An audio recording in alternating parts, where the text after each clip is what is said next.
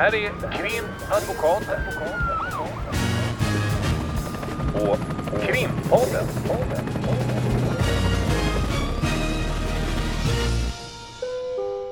Parter och ombud kallas till sal 32. Min kollega Lotta så får presentera sig själv. Vi kommer ifrån Krim Advokater. Jag undervisar också på SU har gjort i alldeles för många år. Jag ska inte avslöja det, men för att föda några i straff och processrätt på JIKen och sen på specialkurser. Eh, nu ska vi ha en livepodd, så därför gäller det att prata in här samtidigt som man pratar här. Eh, då är det så att jag har presenterat mig själv och nu är det Lotta som ska presentera sig själv. Du presenterade ju mig lite också. Mm. Vi kommer från krimadvokater som sagt och har kört den här krimpodden nu i snart fem år. Och ehm, eftersom det är karriärsdagarna idag så kommer vi prata lite om advokatrollen, lite om ehm, hur är vi brottmålsadvokater, hur man blir det, hur det är att vara det. Och sen så kommer ni också få ställa frågor om ni har frågor. Vi gjorde det här för ett halvår sedan kanske. Mm. Men vi tänkte att vi pratar lite inledningsvis nu och sen så eh, kan ni under tiden passa på att ställa era frågor så fångar vi upp det när vi har pratat lite inledningsvis. Kan presentera vår advokatbyrå. Ni heter Krim Advokater, det ser ni där på den där mokaparen. Och vi startade den för eh, tio år sedan ungefär. Vi är lite ovanliga på det viset att vi är eh, bara kvinnliga delägare. Och det är inte egentligen så ovanligt om man kanske jobbar med, med den typen av juridik som kanske är lite mer då anpassad för kvinnliga advokater. Om man till exempel ska jobba med ekonomisk familjerätt eller om man ska jobba med brottsoffer eller om man ska jobba med barn. Då har ju det av tradition varit så att då är det kvinnliga, kvinnliga advokater och kvinnliga biträden som ska jobba med det. Men vi som jobbar som försvarare i huvudsak, där är det ett, ett kvinnounderskott och vi är den enda byrån. När vi startade var vi den enda byrån på hela jordklotet som bara var kvinnliga delägare när man bara jobbade med brottmål. Och vi är den enda byrån i Sverige idag som bara har kvinnliga delägare. Men däremot så är det ju så att vi har haft killar som har varit anställda och när ni är klara och vill direkt sugas in i er kommande karriär då är anställer vi både killar och tjejer. Men det är det som sticker ut är att det är kvinnliga delägare. Vi fick en sån eh, fråga på vårt Instagram här för någon vecka sedan som vi reagerade på. Så bara, ah, men vadå, är det, anställer ni bara tjejer? Är det bara tjejer på byrån? Just nu är vi ju bara tjejer på byrån. Men som sagt, vi har ju haft eh, båda könen såklart. Eh, det är det om, om eh, vår verksamhet och jag och Lotta jobbar eh, i stort sett. Jag jobbar helt uteslutande med brottmål, det gör du nu också mm. Ja, ja eh, några tvångsmål också. Ja, LVU framförallt. Och sen har vi ju då bland annat här Violetta som är nyanställd biträdande jurist som säkert eh, kan beskriva för er hur man stoppar in foten i en dörr på en advokatbyrå och vägrar att lämna. så att man kan få jobb. Det är svårt att få jobb på advokatbyråer.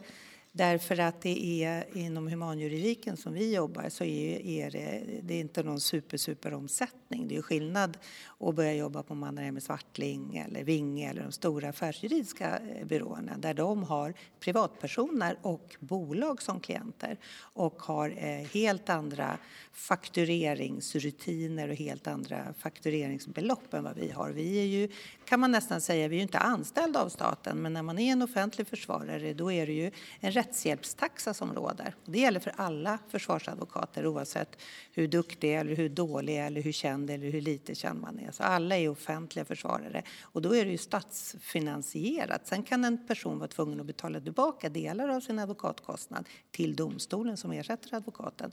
Men det är ändå så att det är staten som står liksom risken för advokatkostnaden. Och det regnar ju ner till oss alla här, nämligen att vi är skattebetalare och vi ska inte slösa på statens finanser. Så då är ju faktureringen och beloppen mycket, mycket lägre än om man jobbar på en affärsjuridisk byrå där man kan ta mycket höga summor i förhållande till bolag och privatpersoner. Och därför är det också så att brottmålsbyråerna och humanjuridikbyråerna är, har inte alls samma omsättning som affärsbyråerna och därför är det också så att det är inte är så lätt att få jobb på de byråerna därför att det, det kostar en massa pengar att ha anställda. Och, och du, det ska också sägas att ganska nyligen så har man ändrat. Vi får ju många av våra uppdrag från domstolarna innan man liksom har arbetat upp och jobbat några år och man kanske har fått en klientstock som man kan ha som, som eh, brottmålsadvokat. Men när man börjar som ny jurist på byrån, humanbyrå, och man har ambitionen att syssla med brottmål bara så har det för, försvårats i och med att man nu måste ha jobbat ett år för att bli målsägande beträde, ha ett eget målsägande. Eller fem år, tror jag, fem år i branschen för att få eh, företräda barn, alltså särskilt företräde, det vill säga företräda barn inom, som har blivit utsatta för brott. Och förr var ju det ett sätt att liksom komma in och att, att byråer också kunde lägga sådana uppdrag på biträdande jurister för att lära upp i brottmål. Men det har också försvårats. Jag tror att just nu är det ju än svårare. Och det man kanske får räkna med om man ska få jobb på en human juridisk byrå är att man jobbar inom migration, familjerätt och andra typer av human juridik innan det blir brottmål. Mm. Och så har ju vi det även om vi är profilerade som brottmålsbyrå eftersom vi som är delägare i stort sett bara jobbar med brottmål så är det ju så att de som är anställda, både advokater och biträdande jurister, de får ju då alltså jobba med andra typer av ärenden. För man kan ju säga så här om man om man har, får ett förordnande för en person som är misstänkt och blir frihetsberövad så kanske den hamnar i en skilsmässa, det kanske blir någon vårdnadsfråga kring barnen, det kan vara som eh, Lotta säger asylärende. Det, det, det, runt en enskild person så kan det också uppkomma en massa andra typer av juridik som vi då eh, kan erbjuda på byrån genom att vi har anställda advokater och jurister som, som kan sköta de delarna innan man blir kvalificerad och får bara jobba med brottmål. Och det är ju en ohygglig konkurrens. I Stockholm, Göteborg, Malmö mm. är det ju eh, en oerhörd konkurrens. Att det är egentligen inte så jättemånga som har möjlighet att enbart jobba med Jag har ju jobbat sedan 1800-talet och då är det ju så att då får man ju många klienter genom att man har haft många klienter och sen får man uppdrag från domstolen.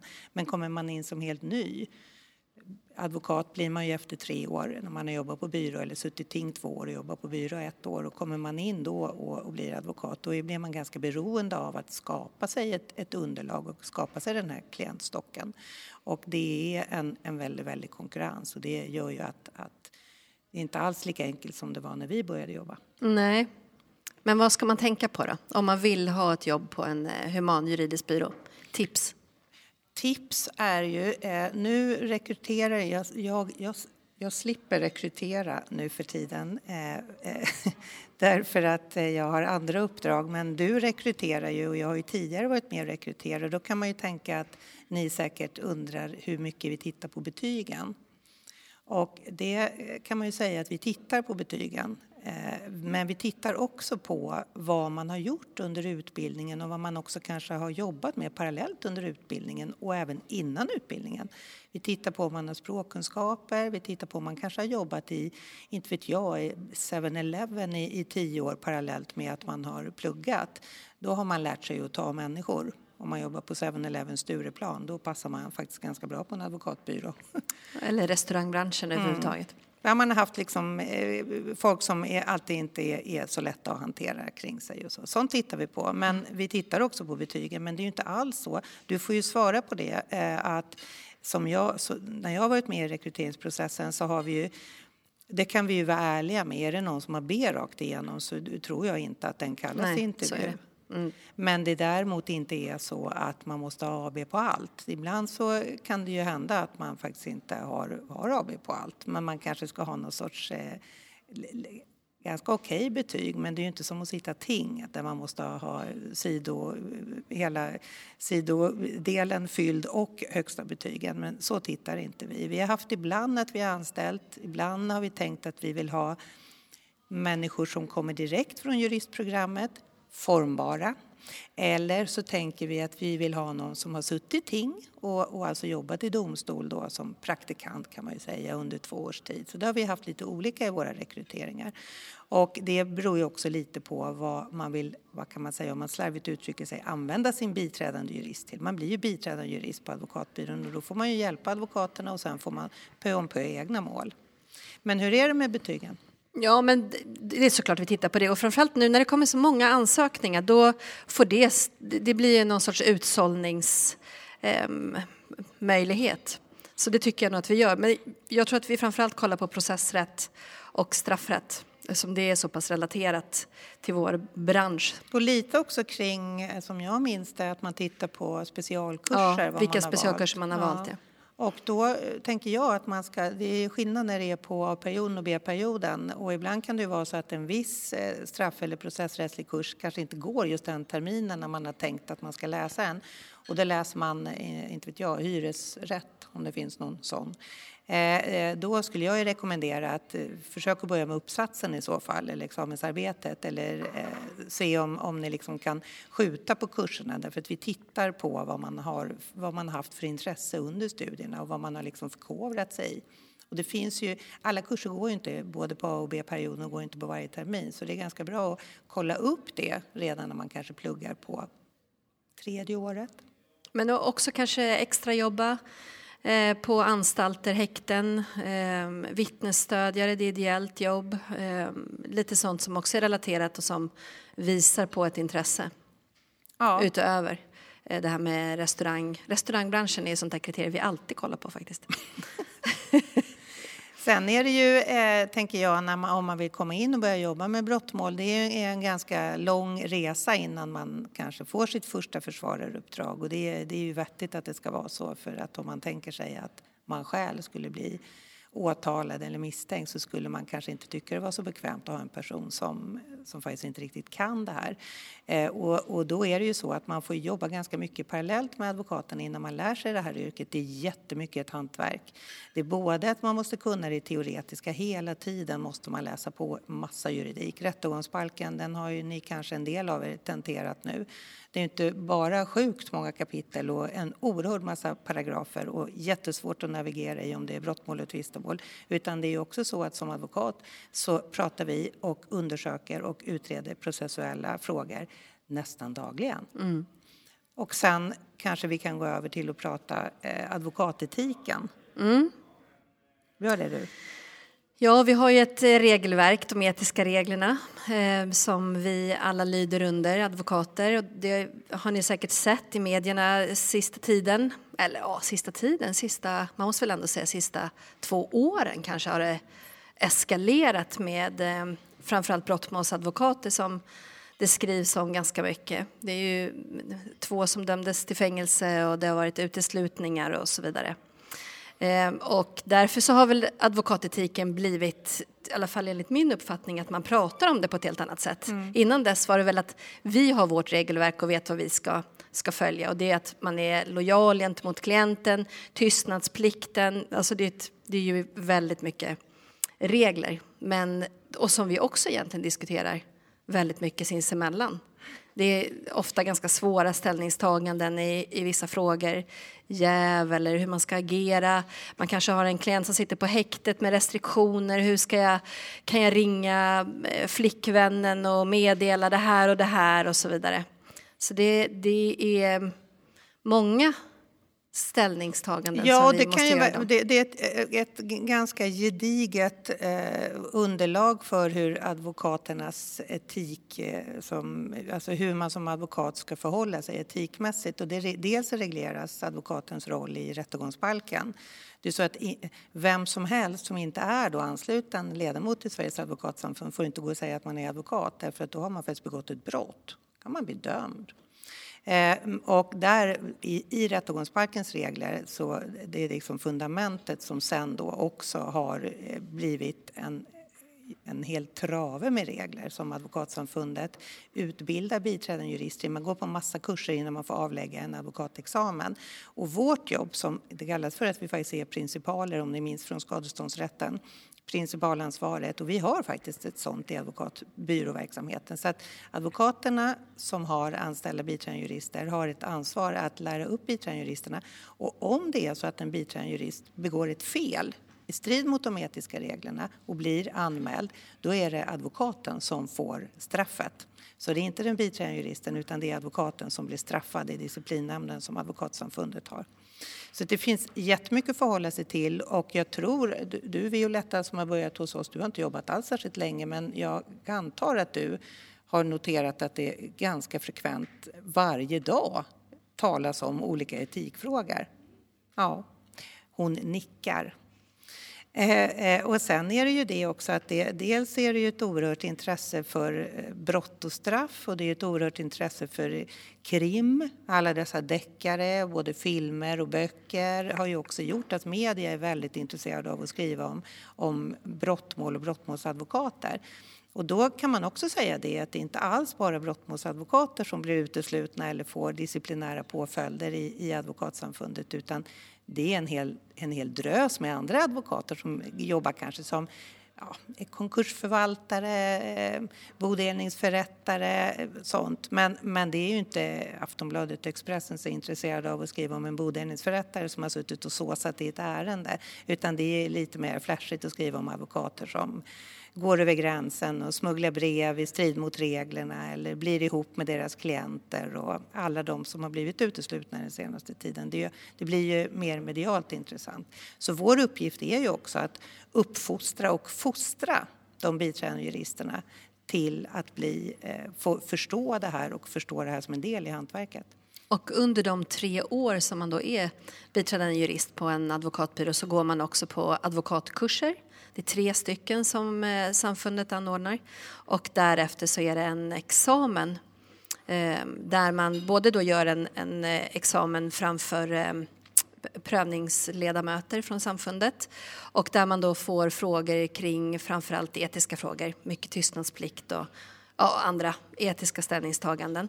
Och eh, därefter när man då har klarat den examen så måste man skriva till de eh, advokater som man har mött, advokater och domare och åklagare, tror jag, andra parter överhuvudtaget som man har konfronterat i rätten eller i andra sammanhang och be dem yttra sig över lämpligheten att bli ledamot i samfundet. Så det är också ganska speciellt att man måste ha ett sådant förfarande liksom, mm. innan man då skickar in hela sin ansökan till samfundet som beslutar om man ska få bli advokat och ledamot. Och, och, och, man tittar i olika register från samfundet innan man sen kan då på... Vi, vi är ju i Stockholm så att det är Stockholmsavdelning, Advokatsamfundets Stockholmsavdelning som först ska godkänna advokaten och sen ska det göras på riksnivå. Och är det så eh, kan man ju undra varför, det, om det nu är så svårt att, att eh, beträda eh, nålsögat så kan man ju undra varför då det är så viktigt att bli advokat om man vill jobba med brottmål. Och svaret på det, det är ju att det är ett advokatprivilegium. Du kan inte vara offentlig försvarare, vilket alla advokater är som jobbar med brottmål. När man jobbar som försvarare så är man offentlig försvarare och, och domstolen får inte förordna någon som inte är ansluten till Sveriges advokatsamfund. Så vill man jobba som försvarare, då måste man vara advokat med vissa undantag. Men så är det enligt huvudregeln. Så det är därför det är viktigt att bli advokat. Det går inte att jobba på en juristbyrå och ta uppdrag som försvarare. Man kan få uppdrag på en juristbyrå som målsägandebiträde när man företräder ett brottsoffer och man kan också få uppdrag på en juristbyrå eh, att företräda barn och de övriga områdena som asylrätt och, och eh, allt det som ingår i humanjuridik det kan man ha på en juristbyrå. Men försvararuppdraget är ett privilegium som bara tillkommer den som är ansluten till Sveriges advokatsamfund. Men nog kan du bli privat försvarare också om det är någon som särskilt vill ha en privat försvarare? Ja, mm. och då ska rätten då an, an, eller göra en prövning om, om de anser att den personen är lämplig eller inte att, att Eh, uppträda som offentlig försvarare i domstol. Men det är, kan man säga, eh, i de allra övervägande andelen fall av försvararuppdrag så är det offentliga försvarare och där är det ett privilegium helt enkelt som tillkommer eh, advokater helt enkelt. Vi tänkte eh, prata lite mm, eh, kring, eh, vi, vi, sa det innan när vi talades vid om vad vi skulle prata om så att vi inte sitter här eh, varje år och pratar om samma sak. Det gör kanske inte så mycket eftersom ni är olika personer som är här. Men vad vi tänkte var att vi, vi skulle ändå berätta lite om hur det är i, i advokatrollen i de delarna som man kanske inte riktigt tänker på saker som vi gör eh, som inte står i tidningen och som man inte kan se på film vad en advokat gör, det vill säga processa i domstol. Och vi, vi tänkte att vi skulle ge några ge några exempel på vad man kanske inte tänker på vad advokaten gör. Mm. vi funderade lite kring det och så sa vi att den allmänna bilden av hur arbetet som sådant ser ut. Dels är det ju processandet i domstol. Jag kan tänka mig också att förhörssituationen är också någonting som man ser mycket på film och serier och så vidare. Det är ju någonting vi också gör. Vi kommer till arrester, vi träffar personer som eh, precis har blivit gripna eh, och är med dels eh, är med i förhören, dels sitter och pratar med klienterna. Ehm, vi, följ, vi följer med under den perioden som man eh, är anhållen. Ehm, sen är det kanske en häktningsförhandling. Sen, eh, om personen blir häktad så är det mycket besök på häkten. Och, och hela den delen som man kanske kan förstå att processen är, alltså för under förundersökningen fram till rättegång, om vi ska ta de formella grejerna. Liksom. Och sen förberedelse, genomgång av förundersökning och så vidare. Men det här som man kanske inte tänker på som kommer runt omkring och som vi kanske inte heller alltid redogör för de här kostnadsräkningarna som vi lämnar in sen eftersom arbetet som sådant innebär en, en relation med en person som har hamnat i en kris i livet om man ska ta den här, en person som är anhållen. Och i den situationen, nästan uteslutande, kan man säga 95 procent av fallen när man är häktad så är det med restriktioner. Mm. Det är ju ytterst sällan som man få liksom ha kontakt med någon i familj eller skola eller jobb och så vidare. Utan ja, det ramlar på oss ja, oftast. Och, och då är det ju så, jag vet inte om ni vet vad restriktioner är, utan, eh, och därför ska ni nu få en liten genomgång av vad det är. Det är ju så att om en person är häktad så ska det finnas olika skäl för att domstolen ska häkta personen. Och det kan till exempel vara att personen kommer att dra ifrån landet och inte underkasta sig lagföring, det vill säga inte komma till domstolen. Då ska den vara häktad. Och sen finns det en annan grund som är att man, om man blir försatt på fri fot fortsätter att begå brott. Men sen finns en tredje grunden som hör ihop med det här med restriktioner och det är om man försöker att kollidera, en kollisionsfara som betyder att om den här personen är försatt på fri fot då finns det en risk att den personen kan förstöra eller påverka bevisning knalla hem till en målsägande och säga du ska inte alls säga att jag rånade dig eller röja upp i, i, på, i, i, olika konton där man har kanske kränkt eller köpt människor eller någonting sånt. Om det finns en risk att man ska förstöra bevisning då får man sitta häktad under perioden och då får man inte kommunicera utåt eftersom då finns det ju en risk att personen faktiskt påverkar den bevisningen som förundersökningen är till för att skydda. Och då hamnar advokaten i det läget att advokaten får inte springa som en budbärare åt klienten. Om klienten inte får ha kontakt med utvärden och heller inte får ha kontakt så att det förs in uppgifter. Inga uppgifter ut och inga uppgifter in ifrån någon som kan påverka, så att det kan påverka förundersökningen. Då får heller inte advokaten göra det. För annars är det ingen vits att ha en häktad med restriktioner om advokaten springer och sladdrar och, och påverkar. Om man inte kontaktar åklagaren och frågar om vissa saker som eh, kanske behövs göras. Då kan man alltid mejla till åklagaren och fråga kan jag göra det här? Kan jag, eh, med den här, kan jag ge den här koden till eh, partnern för att man ska kunna hantera bank-id eller kan jag med deklarationer i de här tiderna till exempel. Mm. Eh, och så får man ja eller nej. Och har man fått ja, då kan man ju göra det. Och har man inte frågat eh, och, och eh, man säger, man, eh, klienten säger att alltså, min fru måste få eh, koden till bankdosan och så tänker man om man är ung och grön eller inte så nogräknad när man har jobbat längre, då bara får man den där koden så ringer man till den där frun och så har hon fått den där koden, går på två sekunder. Och sen visar det sig då att, att den där koden hon har fått är någonting helt annat. Det leder henne till ett kassaskåp där det ligger 20 kilo heroin som hon går och strör ut över över någon sjö någonstans. Att, och då har ju förundersökningen påverkats. Så det är därför man alltid måste kolla av med åklagaren om man får föra in och föra ut uppgifter. Och det är för att vi är, en, vi är en del, även om vi har en otrolig klientlojalitet på det viset att vi är bara lojala med våra klienter, så är vi också lojala och är tvungna att vara lojala med rättssystemet. Vi är en del av rättsstaten som är domstol, åklagare, polis och advokater. Poliserna jobbar ju, man kan säga det är två myndigheter. Åklagarna styr ju inte polisens jobb, men det är ju åklagarna som bedriver förundersökningen med hjälp av polisen och är förundersökningsledare. Och sen är det domstolen i sista hand och däremellan och under hela processen så finns vi.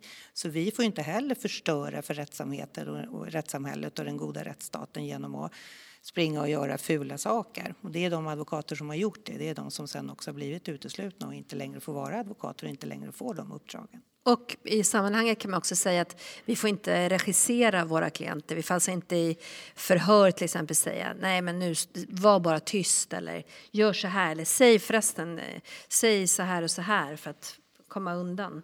Utan det, vår plikt är att eh, informera och ge råd vid frågor men inte regissera. Det är ju många klienter som, som kanske inte har varit klienter innan och kanske inte har varit föremål för, för ingripanden eller frihetsberövanden eller kontakt med polisen som tror att det är som på amerikansk film att eh, advokaten säger att nu är min klient tyst, jag ska berätta vad det är som har hänt. Så är det inte i amerikansk verklighet, men det är ju så på film helt enkelt. Och det är många som tror att det är så det fungerar. Och sen så informerar vi om hur det fungerar och då kan man eh, kanske som klient känna att eh, vad ska den där advokaten göra, bara sitta här och anteckna vad jag säger. Men om man har varit tydlig, tillräckligt tydlig och pedagogisk så förstår klienten att vi kan inte regissera och tala om vad man ska säga. Därför att då blir ju vi också någon som påverkar förundersökningen och det är vi förbjudna att göra. Men vi kan ge råd och vi kan stadga upp så klienten känner sig trygg. Mm. Eh, vi hade några lite festliga exempel på, mm. på att inte bara sitta på, på förhör och gå igenom förundersökning och sitta i domstol. Ja, men vad det kan innebära att vara just i den situationen med sin klient att man, man kan ju hamna i ganska udda, märkliga situationer där man till exempel efter godkännande såklart med polis och åklagare och så vidare måste gå hem till den här personen Som i lägenheten. sitter på häkte. Ja, och kanske eh, vad vet jag, städa undan saker som har legat framme för att eh, någon i familjen, en gammal mamma kanske ska komma dit och fixa med grejer. Och det man säger, men gud nu ligger det där framme och det vill jag absolut inte att hon ser. Och då ska man inte förstöra liksom en brottsplats om det skulle vara så. Men man, efter godkännande och så vidare så kan det falla på oss mm. att åka dit och liksom se till att familjerelationerna är intakta. Ja, därför att sitter man frihetsberövad då är, är det i, i de allra flesta fall så att man mår inte särskilt bra. Oavsett vad man har gjort eller inte har gjort så mår man inte bra av att vara inlåst 23 timmar av 24. Man har ju en promenad som det kallas. Det vill säga att man, ni ser framför er hur den där promenaden går till. Uppe i, i ett litet betongbunker får man promenera och röka jättemånga cigaretter samtidigt. Mm. Och så är det sånt här väder ute. Så att det är ofta så att klienterna befinner sig på ett rum nästan 23 och en halv timme, ibland 24 om dygnet. Och det enda man kan göra då förutsatt att, att åklagaren har godkänt det, det är att glo på tv eller läsa böcker eller läsa tidningar, man, man kan inte, tidskrifter. Man kan inte göra så mycket mer. Och, och, och, och, då är det ju så att har man då saker som behöver skötas på utsidan, det kan vara allt från att hämta och lämna eh, barn på förskolor när man bara blir insugen i en arrest och man själv faktiskt ska åka och hämta barnet på förskolan som måste lösas. Och med åklagarens godkännande så är det vi, det, det, hamnar på oss att vi ska lösa de delarna. Och då ska vi gå hem till klienter och rensa ordning. Men såklart, som Lotta säger, inte paja någon brottsplats. Utan det här sker ju med, med, åklagarens, god, med åklagarens godkännande. Men vi hamnar i sådana situationer eftersom den enda klienten faktiskt får ha kontakt med och den enda klienten egentligen kan lita på bryr sig om klienten är ju advokaten. För vi har ingen lojalitet mot, mot polis eller åklagare mer än att vi ska sköta oss. Har du varit med om någonting som konstigt då? Ja, jag har varit med om en massa eh, knäppa saker i, i, i mitt liv som försvarsadvokat. Jag hade, eh, det gäller ju också, vi har ju en tystnadsplikt så att jag kan inte säga för mycket. Ibland skulle man verkligen vilja skriva jättemånga böcker om alla sina klienter och alla sina erfarenheter. Men vi har en, en livslång tystnadsplikt så att den får man ju skriva då när man är på hinsides. Skriva en roman när man är död. Men eh, jag kan säga att jag har en gång varit med om att jag hade en klient som var väldigt, eh, väldigt eh, psykiskt sjuk, som var ute på gatorna och, och petade med en kniv på olika människor som blev livrädda och ramlade omkull och blev skadade och så. Och då hade hon hamnat i, i en situation att man hade på häktningsförhandlingen som jag var med på så påstods det från åklagarens sida att hon hade sprayat ner hela trapphuset med blod och skrivit namn i blod.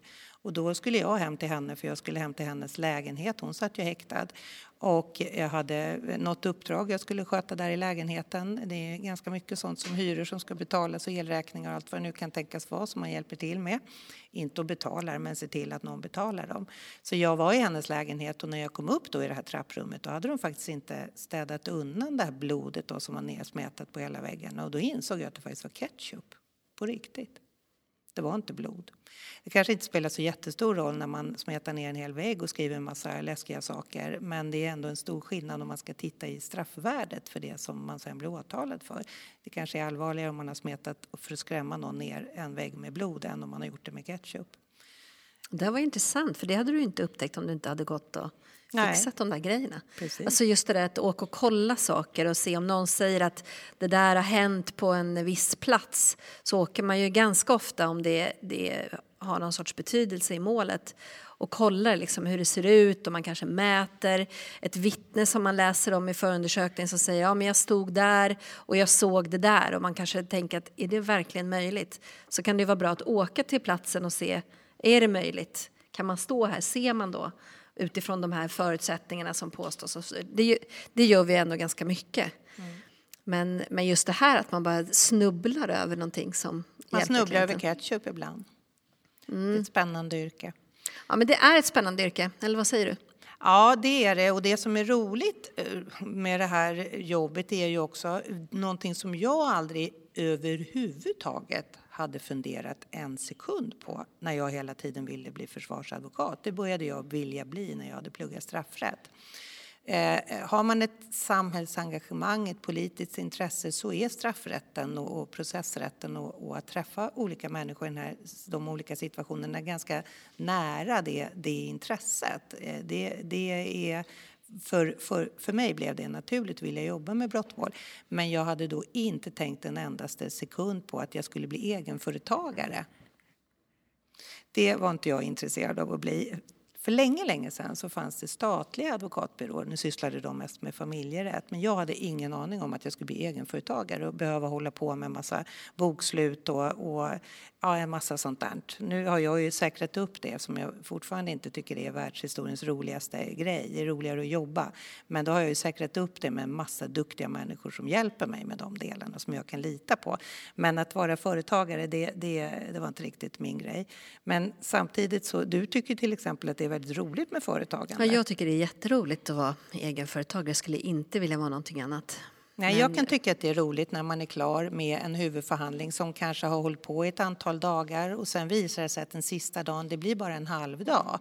Och då behöver inte jag åka till något kontor och sitta och låtsas jobba utan då kan jag göra precis vad jag vill. Och det är det som är lite framsidan på att vara egenföretagare. Det är jag som bestämmer över mig själv. Jag är min egen chef. Och då tänker man, det låter ju fritt och härligt. Samtidigt så är det ju också så att man man eh, är ju också tvungen då att jobba på helger och kvällar och alla loven och, och nyårsafton och vad det nu kan vara. Man har ett stort eller flera stora mål, för man har ju ganska många parallella mål. Och, och blir det så, apropå ketchup, att det blir ibland en viss ketchup-effekt, så att det blir många mål som slut i huvudförhandling, då är det ganska mycket som ska läsas och förberedas. Och då, då, då är man sin egen chef och då måste man sätta sig och läsa det här, även om man egentligen skulle vilja vara ledig. Så det där snacket som ni har hört, även från affärsjurister, att man jobbar så himla mycket, det, det, det stämmer. Eh, Man jobbar väldigt, väldigt mycket. Det är väldigt mycket tid som går åt till vårt jobb. Men sen är vi ju då fria att, att lägga det på kvällar och helger om vi vill. Ja, så, men så är det ju. Eh, så vet jag inte om man i vår bransch jobbar lika mycket som ryktet är på affärsbyråer. I perioder jobbar vi ju sjukt mycket, absolut. Men å andra sidan, vissa, alltså om man ser till hur ett år ser ut så, så kan man nästan se att det är cyk, cykler. Liksom. Så vi har ju perioder emellan förhandlingar som kanske är lite lugnare ändå. Där man liksom hinner ifatt lite och där man eh, ja, kan vara fri att göra lite annat i alla fall. Så det är, jag tycker ändå att det är en ganska... Det är ju en, en viss frihet, även om när, när det är förhandlingar så är man ju bunden till det. Liksom. Men även om man eh, förbereder någonting så kan ju vi... Jag till exempel, jag tycker man kan, om man läser in det så kan man ju gå och fundera och lägga upp strategier. Och, det är inte så att man sitter vid ett skrivbord hela tiden. Liksom. Jag tycker jag sitter varje helg i, i, i, mitt kö, eh, i min säng på mitt landställe, för där är den bästa uppkopplingen. Eh, och, och, och, läser Ja. och läser. Eh, och, och min man är ute och påtar eh, på gården och jag märker knappt ens vad han gör eftersom jag sitter och läser och läser.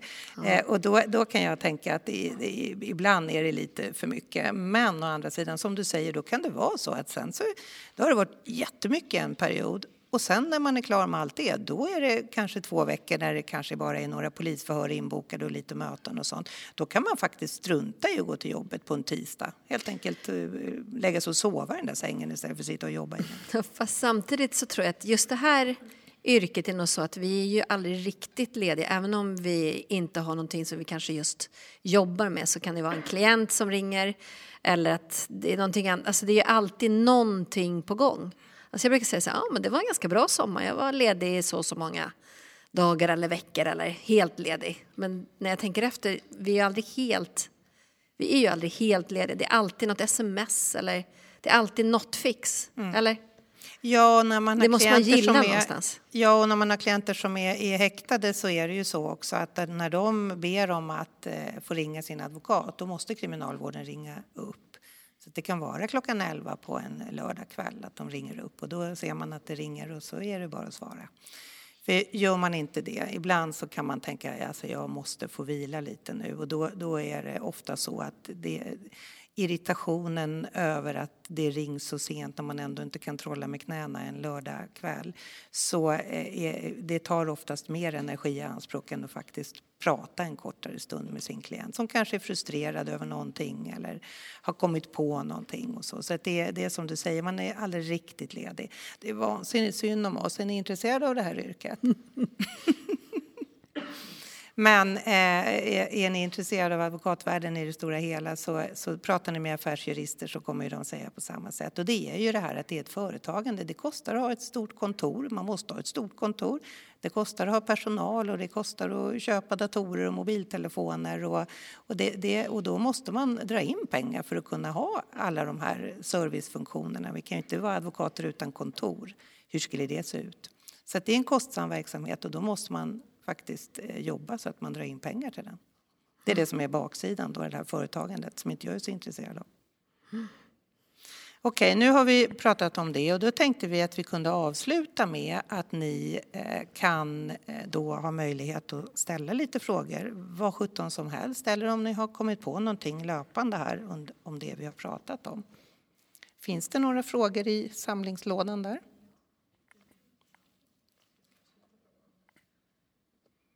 Nu blir det Violetta som får välja ut vilka hon tror att vi vill svara på. Eller hon kanske väljer ut om hon vet att vi inte vill svara på.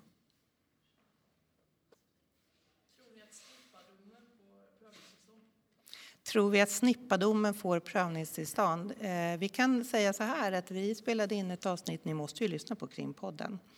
Eh, och förra avsnittet handlade faktiskt om snippadomen och då hade inte åklagaren överklagat och då gick vi igenom eh, Hela domen och lite vad vi tänker att de skulle skriva i sitt. att de, överklagande. Det är svårt att veta om de får prövningstillstånd eller inte men vi var ganska nöjda för att när vi gick igenom domen, lite sådär brief som man gör när man inte själv är inne i ärendet, så tyckte vi att vi kunde liksom pinpointa de delarna som åklagaren, riksåklagaren kan anföra för att få prövningstillstånd. Och det var lite skönt att vi hade rätt faktiskt.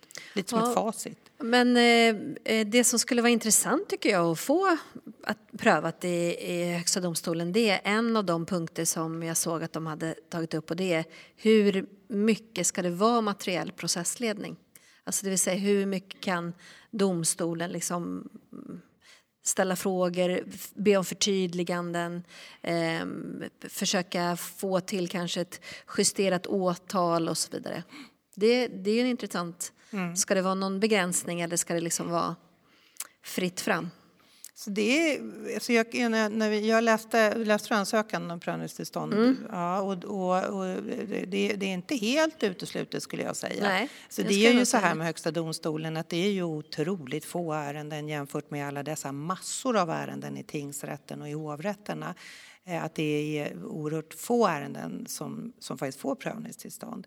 Och, och det måste jag nog säga att vi som advokater, ibland skriver vi som eh, tokar och verkligen tycker att det här måste prövas. Det här är inte prövat tidigare, det här är oerhört viktigt och vi är upprörda och skriver långa tirader till Högsta domstolen. Och så kommer det med vändande post, ej prövningstillstånd. Mm. Eh, och, och, och, i vissa ärenden, jag hade ett ärende där jag fick prövningstillstånd eh, och hade eh, klagat i ett ärende och tyckte att jag utvecklade det ganska skabbigt i min inlaga. Men, men jag begärde ändå prövningstillstånd och, och så ringde de upp från HD och sa att du kommer att få prövningstillstånd. Så att man vet ju inte vad det är som ger prövningstillstånd eller inte. Att det blir en massmedial uppmärksamhet som det har blivit kring den här snippadomen, det ska ju inte automatiskt ge ett prövningstillstånd. Men jag håller med dig att de delarna som riksåklagaren mm. ändå har tagit upp för prövning, framförallt det här med materiell processledning, vad ska domstolen försöka reda ut? När det ändå sitter en professionell åklagare, en mm. professionell mm. advokat, får domstolen gå in och driva det, det, kan vara intressant. Det finns olika skolor bland domare när det gäller de delarna, så det, det är möjligt. Mm. Det var ett eh, väldigt kort och koncist svar på en eh, lång fråga, eller hur?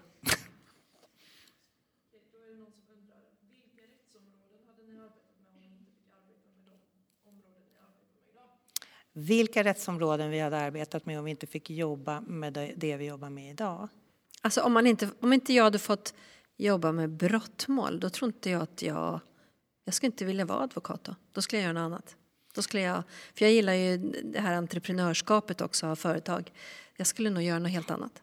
Jag tror faktiskt det. Och då kan man också tänka eh, när det gäller att man kan bli utesluten som advokat. Eh, skulle jag bli utesluten för att jag har gjort något graverande fel, då, eh, då måste jag ju börja tänka vad jag ska göra i så fall. Och då kan jag säga att jag kan inte ens föreställa mig vad det skulle vara.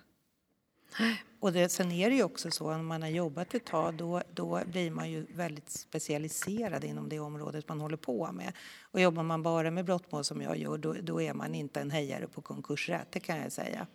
Så att jag, jag eh, tror nog... Jag, alltså jag, jag kan inte ens tänka mig något annat. Nej. Så det var det.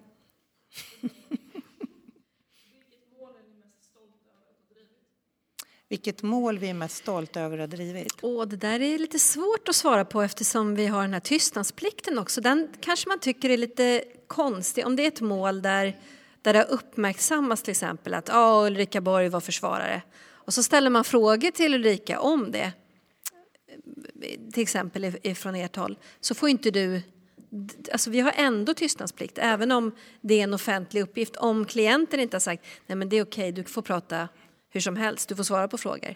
Men har klienten sagt så här, nej men usch jag vill inte att du, jag vill inte att du pratar med någon om det här, jag vill bara att du är tyst. Då gäller ju det. Mm. Men jag såg ju att, det kan ju journalister nej men jag vet ju att du är Ja, men jag vill inte uttala mig. Ja, och då tänker jag också att, att om, om det är så här att svara på den frågan, eh, om, om man vet ett exakt mål, då, då, skulle jag faktiskt behöva gå ut och så skulle jag behöva ringa upp den klienten och säga nu sitter jag här på karriärsdagarna där eh, studenterna vill veta eh, någonting om ditt mål, för det är det som jag skulle vilja svara att jag är mest stolt över. Och då eh, ska han eller hon då säga att det är helt okej okay att du berättar för dem. Så att den där tystnadsplikten är mm. mycket mm. mer vidsträckt än det är offentliga handlingar kanske eller det är uppe i media, men vi kan liksom inte prata om det så att vi kan säga så här alla mål men, är vi det, mest stolta över. Det ska man också ha med sig att när man uttalar sig i media om ett eget mål då är det alltid förankrat hos klienten. Och det vi säger i det egna målet är också alltid förankrat med vår klient. För annars bryter vi mot våra etiska regler.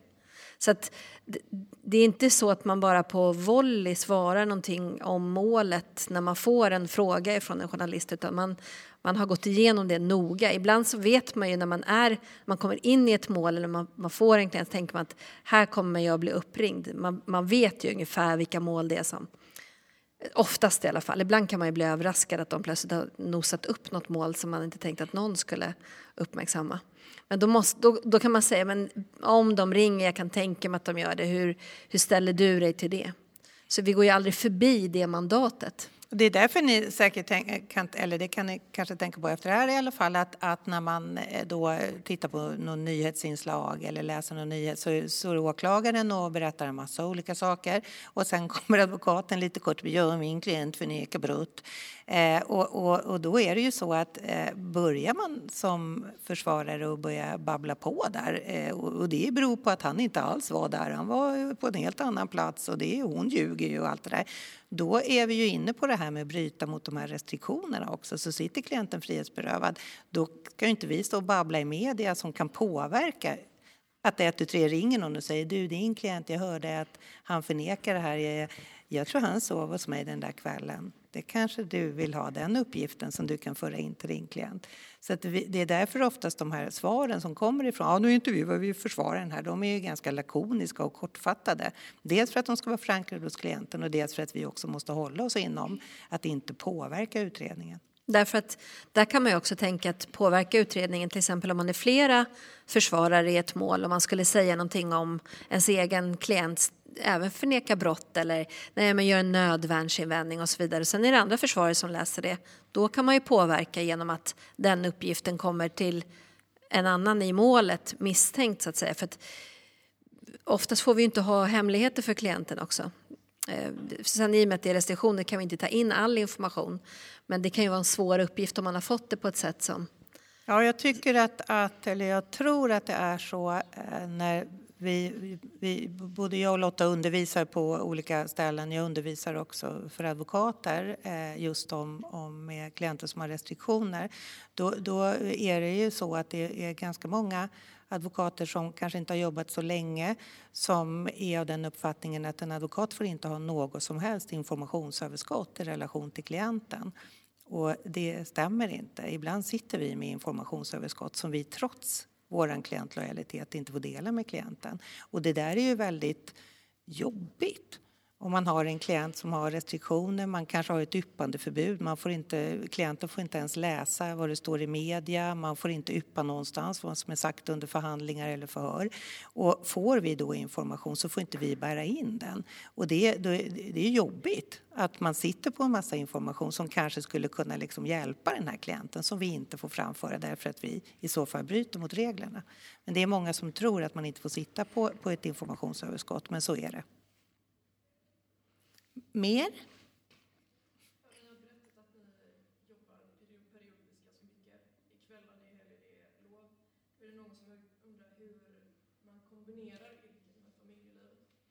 Eh, precis, jag ska bara repetera frågan för förra gången var det lite klagomål på att frågan inte hördes och då var det ni sitter här och berättar att ni jobbar kvällar, helger och lov och hur går det att kombinera med ett familjeliv?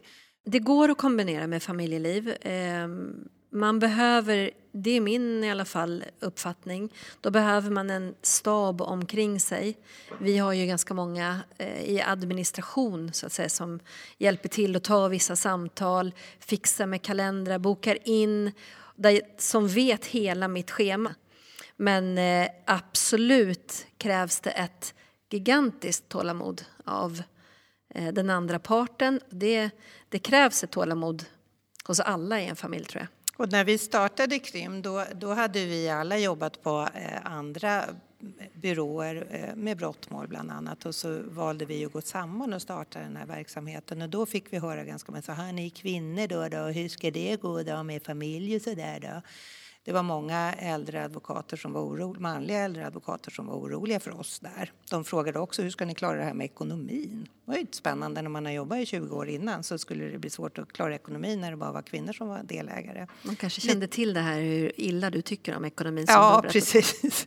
Men eh, vad, det, vad, vad, vad, vi sa då, det kommer jag ihåg att vi, blev, vi, vi, vi, vi, blev, vi fick frågor och vi blev intervjuade i media och sådär sa vi alltid att men, så, som kvinna, det säger jag fortfarande, skaffa en jämställd man annars är du körd i det här yrket. Mm. Så har man tänkt att, jobba med ett yrke som ockuperar en väldigt mycket, har man inte en jämställd partner då, då, är det ju, då går det ju inte helt enkelt. Och det är det som är så tråkigt att kvinnliga jurister, de jobbar många, ni vet hur det ser ut nu på universitetet, det är jättemånga tjejer i juristkullarna jämfört med vad det varit tidigare, det är övervägande delen kvinnliga studenter.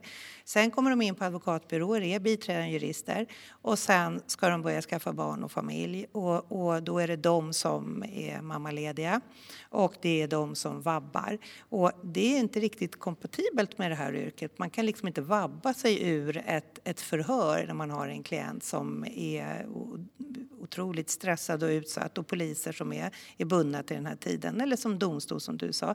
Utan man måste ha en jämställd partner om man ska klara av ett familjeliv. Så att det, det är min starka rekommendation. Och, och eh, har man det, då är det ju heller inte konstigt att barnen har förtroende för båda föräldrarna och då är det inte konstigt om Nej. mamma Lotta eh, kommer för sent till någon köruppvisning eftersom då är pappa där. Så det, är- det, är- alltså, utan det är det nog faktiskt ganska kört. Så tänk på det. Och tänk på det ni killar också om ni vågar då, eh, bli ihop med någon partner eh, som eh, att ni själva måste vara jämställda.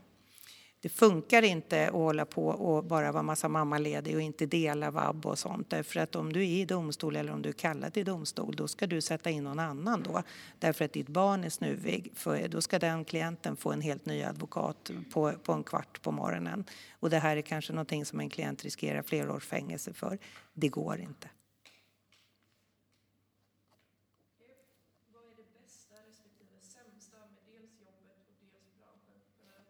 Det bästa och det sämsta med dels jobbet eh, och med branschen. Jag tror vi har varit inne på det bästa och sämsta med jobbet. Vi har för sig kanske inte sagt Det någonting som var... bästa, det bästa med jobbet, det är, ja, det, det är faktiskt väldigt mycket. Dels är det att det är väldigt oförutsägbart oftast. Man, eh, man vet, det låter som en klyscha tror jag, vi säger det ganska ofta även i podden, men man vet på riktigt inte hur en vecka kommer se ut. Sitter man på söndagskvällen och bara, ja men det här och så ska jag göra det och sen händer det alltid massa grejer som gör att det blir helt annorlunda.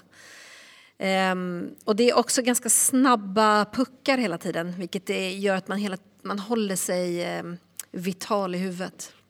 Och sen är det människokontakten och klientkontakten är jätte, jättehärlig. Vad är det sämsta då?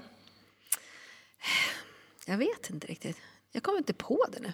Vad är det sämsta? Du, säg du. Jag sa det, det som var bra. Det är alltid så. Det är alltid Lotta som är positiv och jag som är negativ. Så det var ju väldigt typiskt att det var jag som skulle få säga det sämsta. Då. Eh, det, det, eh, jag, alltså jag kan nog faktiskt inte svara på den frågan. Det, det är ju en del att, att man är på något sätt ständigt uppkopplad i hjärnan. Det gör ju att man eh, inte man blir inte alltid helt utvilad och man har en ganska hög stressnivå. Men man lär sig också ha höga Ja, det, stress. det tycker jag är det att man håller sig vital. Liksom. Ja. Jag vet inte. Det finns inget negativt med Sånt fantastiskt yrke det här. Branschen då? Vad är det som är positivt och negativt med branschen Ja, det är som sådan? Jag skulle säga att det negativa, om jag tar det negativa då, då så är ju det eh, att det är en väldigt, väldigt konkurrens. Och det kanske inte alls är så, även om man drömmer om att få bli försvarsadvokat, så är inte det som en kollega sa till oss, det är ingen mänsklig rättighet. Eh, det är, eh, kan vara svårt att komma in i branschen och, och det kan ta många år innan man faktiskt får en massa klienter och, och, och, lyckas bli så pass framgångsrik att man kan få liksom rull på omsättningen. Så det, eh, och sen är det ju så att det som är negativt just nu, det är, det är det är oerhört negativt att vi har advokater som är uteslutna nu i samfundet. Det är möjligt att det kommer bli några fler som blir det. Det är väldigt, väldigt negativt för vårt yrke därför att det gör att man inte längre litar på oss. Därför att det är advokater som har gjort så otroligt fula saker. Och det just nu gör ju att det är en bransch som blir lite svajig just därför att vi känner att vi är en del i fundamentet. Vi är en del av, av, av rättsstaten och allt det här fina vi pratar om. Och sen är det på så sätt att det är många nu ute bland poliser och åklagare som, som misstror oss. Och har man jobbat i en massa år och skött sig då känns det ganska pyrt faktiskt. Nej, men och sen tror jag för rättssäkerheten också, det är inte bara hur vi upplever utan det är att man, eh, man man skär våra kostnadsräkningar för det har varit runt i pressen mycket att det är advokater som eh, saltar sina räkningar utan grund för det och det faller på oss alla. Man, eh, ja, i vissa fall att vi, vi får helt enkelt inte betalt för vårt arbete längre, så är det ju. Ehm, Man drar ner rätten till att få en försvarare. Det finns förslag som också inskränker ehm, vårt yrke ehm, i ganska stor omfattning som jag tror att vi är ganska oroade. Vi, vi seriösa advokater här i Stockholm, vi är ändå väldigt många. Eh, håller på och organiserar oss mer och mer därför att vi märker att det behövs. Och det är väl kanske det positiva då i branschen också att det väl- det ja. finns alltid en, en, någon sorts samtal och dialog för att vi är alla väldigt samhällsengagerade och ofta politiskt engagerade också. Det kommer det ju- liksom med yrket. Ja, och då är det ju inte så att vi, ska, vi, vi, vi blir upprörda över att, att vi inte får vara advokater hela tiden, utan vad det handlar om är att vi möter ju människor som är misstänkta för brott. Vi möter människor som faktiskt inte har gjort sig skyldiga till det brott som de är misstänkta för. Vi möter människor också som blir frikända. Vi möter människor som döms där vi inte tycker att det faktiskt skulle vara en fällande dom. Så att när man börjar inskränka i rätten till offentlig försvarare, rätten till advokat och även för, för målsäganden och även för barn, när man börjar inskränka den rätten eh, Framför allt då när man är misstänkt för ett brott så är ju det någonting som drabbar oss alla. För alla kan faktiskt bli misstänkta för brott och då kan man ju bara se till sig själv att man nog skulle tycka att det var ganska bekvämt att ha en försvarare att kunna prata med. Så det, det, är- och det är som du säger, det, det är mycket diskussioner i branschen och det är mycket diskussioner i Advokatsamfundet kring det här.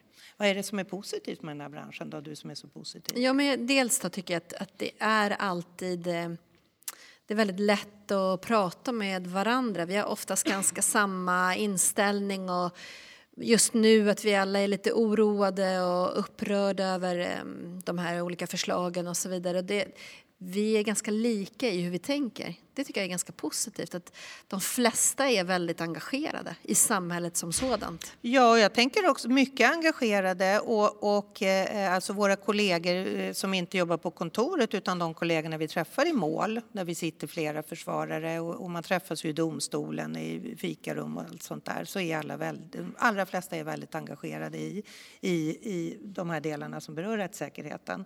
Och det är också så att det är väldigt, väldigt många av våra kollegor, vi jobbar ju mest i Stockholm, vi jobbar ibland i andra domstolar men mest i Stockholm, som är väldigt trevliga och roliga att ha med att göra också. Ja, det är det. Och det tror jag har att göra med att eller så är det därför man är advokat på det här sättet. Men också att man träffar så många olika människor så man lär sig alltid också snacka med människor på olika sätt. Och nu är klockan så mycket så att nu ska vi sluta. Nu är vi klara. Tack så mycket för idag. Tack så mycket. Krimpodden.